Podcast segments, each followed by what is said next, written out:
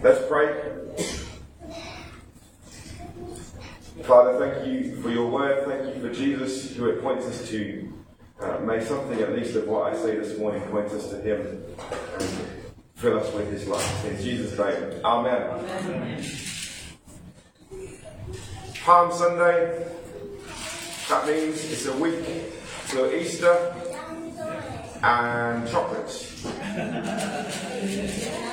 and other stuff that happens at Easter, and especially for us next week, there are baptisms here next Sunday morning. It's going to be good. I think we're up to six. Yeah. So that's more than five, four, three, two, and one. It's very exciting to see people being welcomed into God's family. And I know, I don't hope, I know that when everyone is christened, baptized, dunked under the water, and all the other ways that we do baptism in this church next Sunday morning, you will be excited for them, won't you? Yes! And you'll welcome them, won't you? Yes! And you'll do what you say you do in those prayers that we pray that go on forever about upholding people in their new life in faith together, won't you? Because it's not just for one or two people to do it, it's for the whole church together to keep people going on in faith, isn't it? Because some people they start young in faith, like these guys at the front, and some people they come back to faith a bit later in life, like Chris and Liz. Don't they? Yes, they do. When they said they never would, didn't you? And look at what you're doing now. Chris is training to be a reader in the church.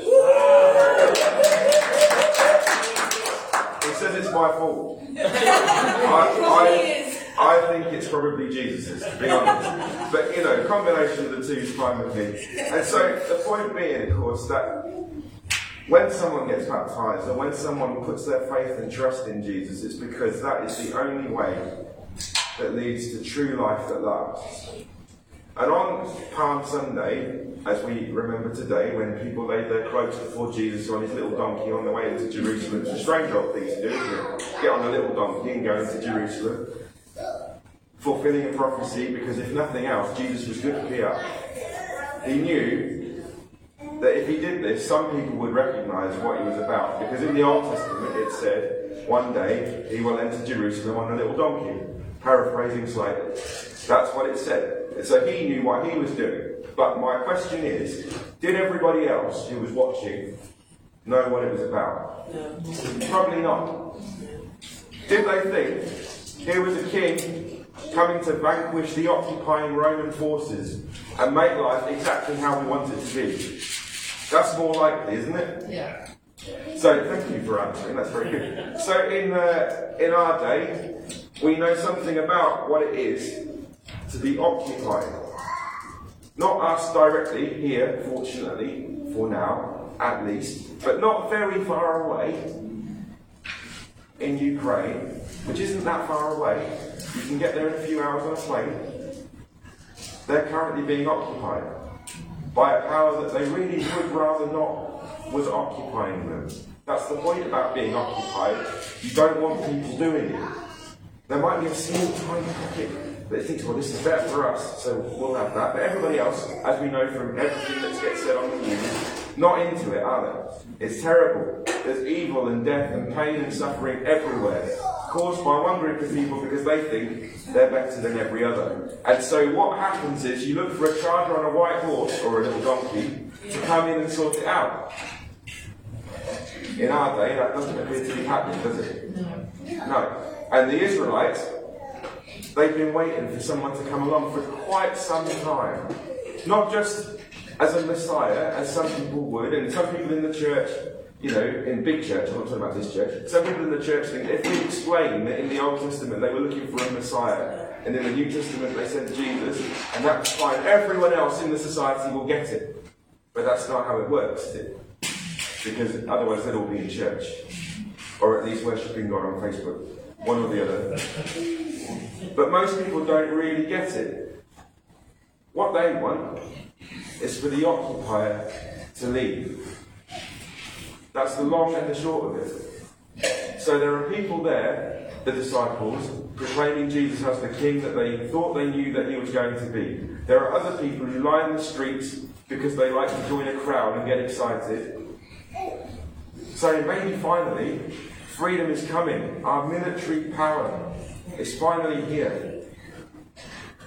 They were sorely to be disappointed, were they not? Later on, a few days ahead, Jesus stands in front of Pilate when he's on trial for his life, and he says, My kingdom is not of this world. Which is one of the most annoying sentences ever uttered, I think, in all of film history, because you think, oh, I was just about to punch Pilate on the nose and prove who he really is, and he does the complete opposite and says, My kingdom is the kingdom of heaven. The kingdom of heaven is close at hand as I have been telling you. You have not been listening. The kingdom of heaven is close at hand as I have been telling you. Keep listening. The kingdom of heaven is close at hand. But I won't be a king on a throne on this earth. I'll be a king on a throne in heaven. I'll be a king on a throne in here. I can still just about find my heart, even though I'm nearly 38. It's just here. I will be a king in your heart if you let me. That's the truth. Sometimes we want Jesus to be the kind of king that he does not want to be. We want him to sort everything out. We want him to make us happy we want our life to be the most successful life of all the lives of everyone that we know. It's not that we set out to be like that, it just happens one day. You just wish everything was better, or louder, or quieter, or busier, or more peaceful, or whatever. And you wish that God would sort that out for you, and then you might be content. And then you might do what God wants you to do, which is actually to be thankful and to love, as we heard from our reading from Ephesians this morning. That's all God asks of us. To recognize that we needed a Saviour, that we got one, to be thankful and to love. That's it. It's quite straightforward, really. It, it, I could go on for hours and hours. I'm not going to go on for much longer. You'll be pleased to know. I'm not going to answer you. So the problem is that not just nations or cities have occupiers. We have occupiers too. Ourselves. Jesus said, anyone who commits one sin, most of you have committed at least one since you got here, is a slave to sin. A slave doesn't have a settled place in the household, but the son in a good household with a good father, and hopefully a good mother too, has a place of honour in the household. If the son gives you a route into the household, you have a place forever. We are occupied by sin. Sin isn't just actions and words and thoughts that we talk about quite often. It's a state of life and being. I know that even though I've been a Christian for quite a long time, I still do things and say things and think things that aren't as they should be. I know I'm not the only one in the room that has that experience. The thing is that Jesus said, anyone who is in Christ, cool actually, I think he was talking to Jesus. Anyway, in Christ is a new creation. The old has gone and the new has come. So we're brand new if we're in Christ. And some of these ones at the front here, and over there, and at the back. Next week, when they get baptized, we're going to celebrate that they're new in Christ. The old is gone and the new has come. And you're going to celebrate with them, aren't you? Yes. You're still listening. That's very good. We're doing well. And then, of course, after that, they'll all be perfect forever, won't they? That's not how it goes, is it? Just like it wasn't after your baptism, christening, or anything else that you had, dedication when you were small. What happens is we still do the things but we don't need to be a slave to sin anymore. That's because of Jesus. casts out the occupier of your heart.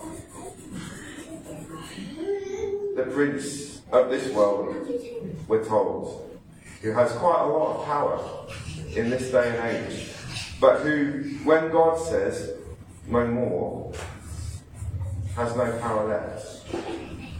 Because God wins. Because love wins. Because thankfulness wins. That's what Easter is about. Palm Sunday, they welcomed the king because they thought he was going to vanquish the Romans and bring physical, human, earthly freedom.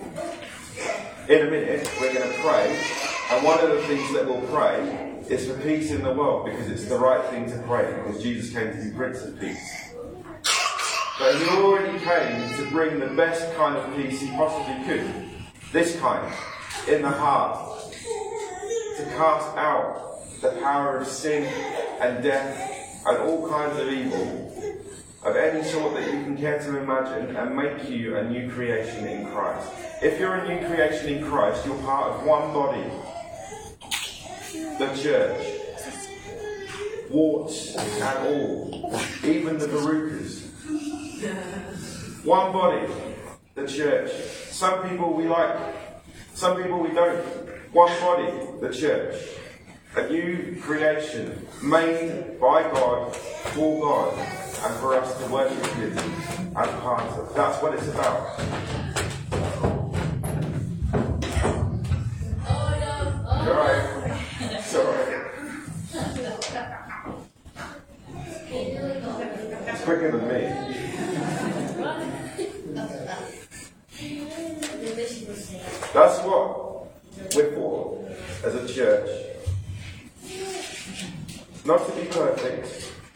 Because God is perfect.